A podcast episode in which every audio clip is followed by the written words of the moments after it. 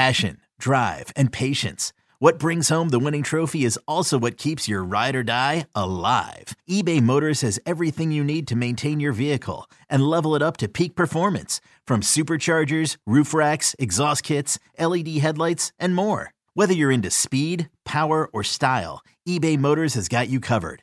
With over 122 million parts for your number one ride or die, you'll always find exactly what you're looking for. And with eBay Guaranteed Fit, your part is guaranteed to fit your ride every time or your money back. Because with eBay Motors, you're burning rubber, not cash.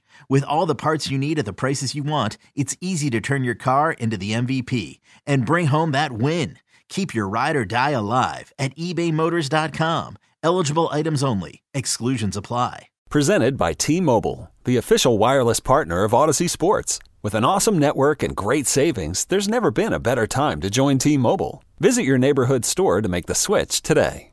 All right. So you were at Toyota Center earlier in the week when the Rockets introduced both Amen Thompson and Cam Whitmore. So I want to ask you about that experience, what it was like interacting with the key figures from that. Amen Thompson, we'll start with.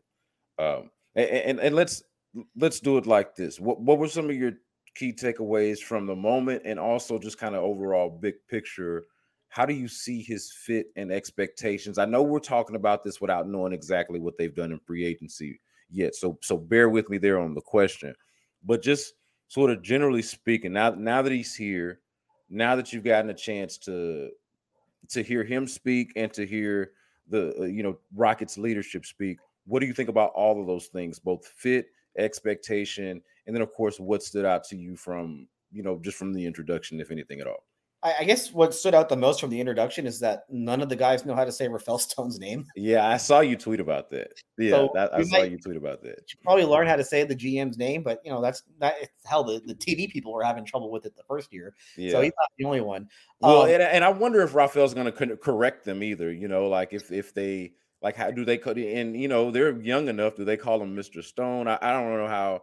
I mean, they, they called him they called him Raphael during the press conference, so I'm guessing to his face they were calling him Raphael. I, I don't know. Raphael. Uh, yeah. I, don't, I, don't, think they're doing. I don't think they're doing Mr. Stone. Got to uh, learn the boss's name, I suppose. Yeah, I, I didn't gain. I didn't gain a ton just from the press conference because that sort of it, it's such a it's, it's, basically like a celebratory press conference because you have yeah. these two guys who have worked to get somewhere there, you know, for their you know their very young lives, and they've accomplished. It's a great accomplishment to get drafted by an NBA team because very few guys actually do. There are a lot of guys who play who play basketball from a very young age, you know, to college, and very few of them actually get drafted by an NBA team. So it's an incredible accomplishment. So you're you're happy to.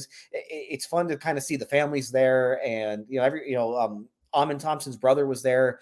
Uh, they the, the Rockets and Pistons kind of you know staggered when they that's why the Rockets did theirs on Monday instead of Friday uh, because the Pistons introduced Ausar on Friday, so Amen could be there, and so that allowed Ausar uh, Ausar uh, to be at the Rockets press conference on uh, uh, on Monday, and I think he probably talked to the media more than his brother did uh, for his own team, so that was that was interesting. It looked like he just wanted to get out of there. Um, yeah. It, it's it's like it's it's funny the things that fascinate media though, right? Because like we are, I, I think there's a, a, a section of media, especially like some of the TV people, and even I, I would say writers that that will flock to family because that's just more sources, and that, and that's good. It's a good way to beef up whatever story that you're doing. It's it's a solid thing to do. But then you've got one that looks exactly like the guy that you're bringing in. It's it's too. and he yeah, got picked. Yeah, he, right. Yeah, it's fascinating. Spot. Yeah, it's it's something that you don't see very often. I, I don't know if Marcus Morris, you know, if if the Rockets and Suns kind of did the same thing when when they got both got drafted in uh, 2011. I don't think they did, but you know, it's again, it, it's something that you're not going to see every day. So that that was that was a cool moment. Uh, I, I guess the one thing that I got most though out of that press conference, and we talked about this a little bit earlier, was Ime Udoka basically saying that minutes are not guaranteed for anybody. Like you're going to actually have to earn minutes with this group. And I, I, think that when you look back at the last couple of years, um, they've basically gifted minutes to the draft picks. And part of that is that they just didn't have anybody else to play. Um, now you do wonder when you look back on it, did they make do they feel like they made a mistake by just kind of shoving John Wall off to the side and just giving minutes to the other two guards? I think that becomes an interesting question at this point. But hey, that's for another day. Um, but now that they have more options, I do wonder. You know, I'm I, again. I'm. I'm. We we talked about this before the draft. I, I don't have big expectations for either player this season because they will have other guys. Um, Amen Thompson, if if they sign a point guard and they have Kevin Porter Jr. on the roster, just not going to be a lot of minutes for him in year one, and I don't think that's a bad thing.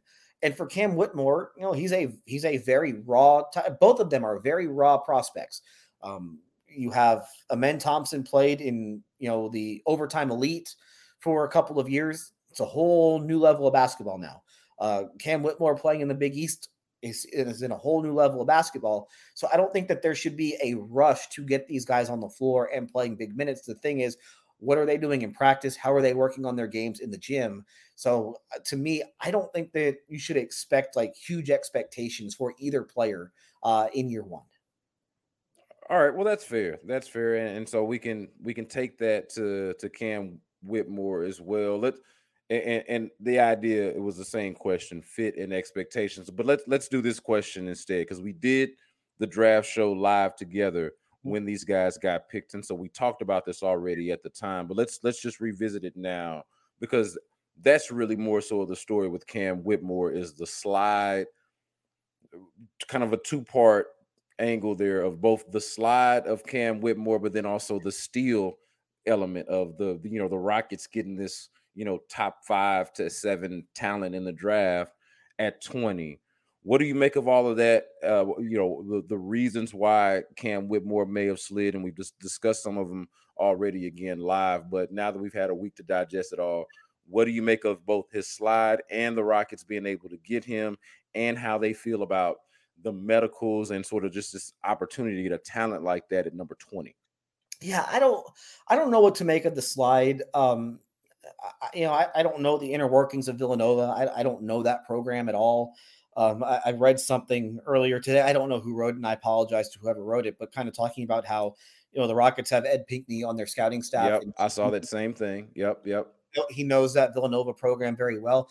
I don't read a whole lot into that because at 20, who cares? You know what I mean? It's like I think that if if there are some some red flags either on the injury front or the character front, you're going to pay attention to that at four. But once you get to 20, you kind of let that go a little bit. So I, I don't read in a whole lot of the the the Ed Pinckney aspect of this. Um, they said Rafael Stone said this on draft night. Um, he he took a physical for everybody at the combine in Chicago, and the physical came back clean. And I think you go around the league. I think a lot of people say that the Rockets are very conservative when it comes to the physicals, and you know they will sometimes you know be very careful with players and taking guys who might be of an injury risk. And I would like to know, and this is kind of a question, you know, maybe moot down the road, like have there been guys that they have just flat out taken off their board for injury purposes? If there is, and um, the fact that they saw Cam Whitmore's medicals and were comfortable enough taking him, then obviously I think that they probably feel okay about the medicals. So I, I don't know what to make about it uh, about the slide. Um, but the fact that they were pretty upfront saying that we saw his medicals, we saw the same physical that everybody else saw. We worked him out in Houston. We worked him out in, I think it was Santa Barbara uh, right before the draft, and we had no issues with it. And the fact that they were saying that they were trying to trade up for him all throughout the first round after he started to fall obviously it kind of shows you that they feel pretty good about him. They don't have the same concerns that maybe other people around the league had. Yo, Trey. Kevin, what's up, man? You know, I've been thinking, what would have happened if the NBA never vetoes the Chris Paul trade to the Lakers and we get CP3 in the same backcourt as Kobe in LA? Well, you get a very happy Jack Nicholson for sure. And the Lakers probably win a bunch more championships. CP3 finally gets a ring or two or three, and the Kardashian empire is forever altered. What did you just say? Hey, everybody, I'm Trey Wingo. And I'm Kevin Frazier, and we're teaming up on a new weekly sports podcast from Wondery, Alternate Routes. As former sports Center anchors and current sports obsessives, we're consumed by all the what if questions that make being a sports fan so excruciatingly fun. If you're like us, then you also live and die on the fallout from every drop pass. Or play call. Each week on Alternate Routes, we'll take a flashpoint in sports, break down what actually happened, then explore every alternate scenario and the ripple effects it would have caused. Follow Alternate Routes on the Wondery app or wherever you get your podcasts. You can listen early and ad free right now by joining Wondery Plus.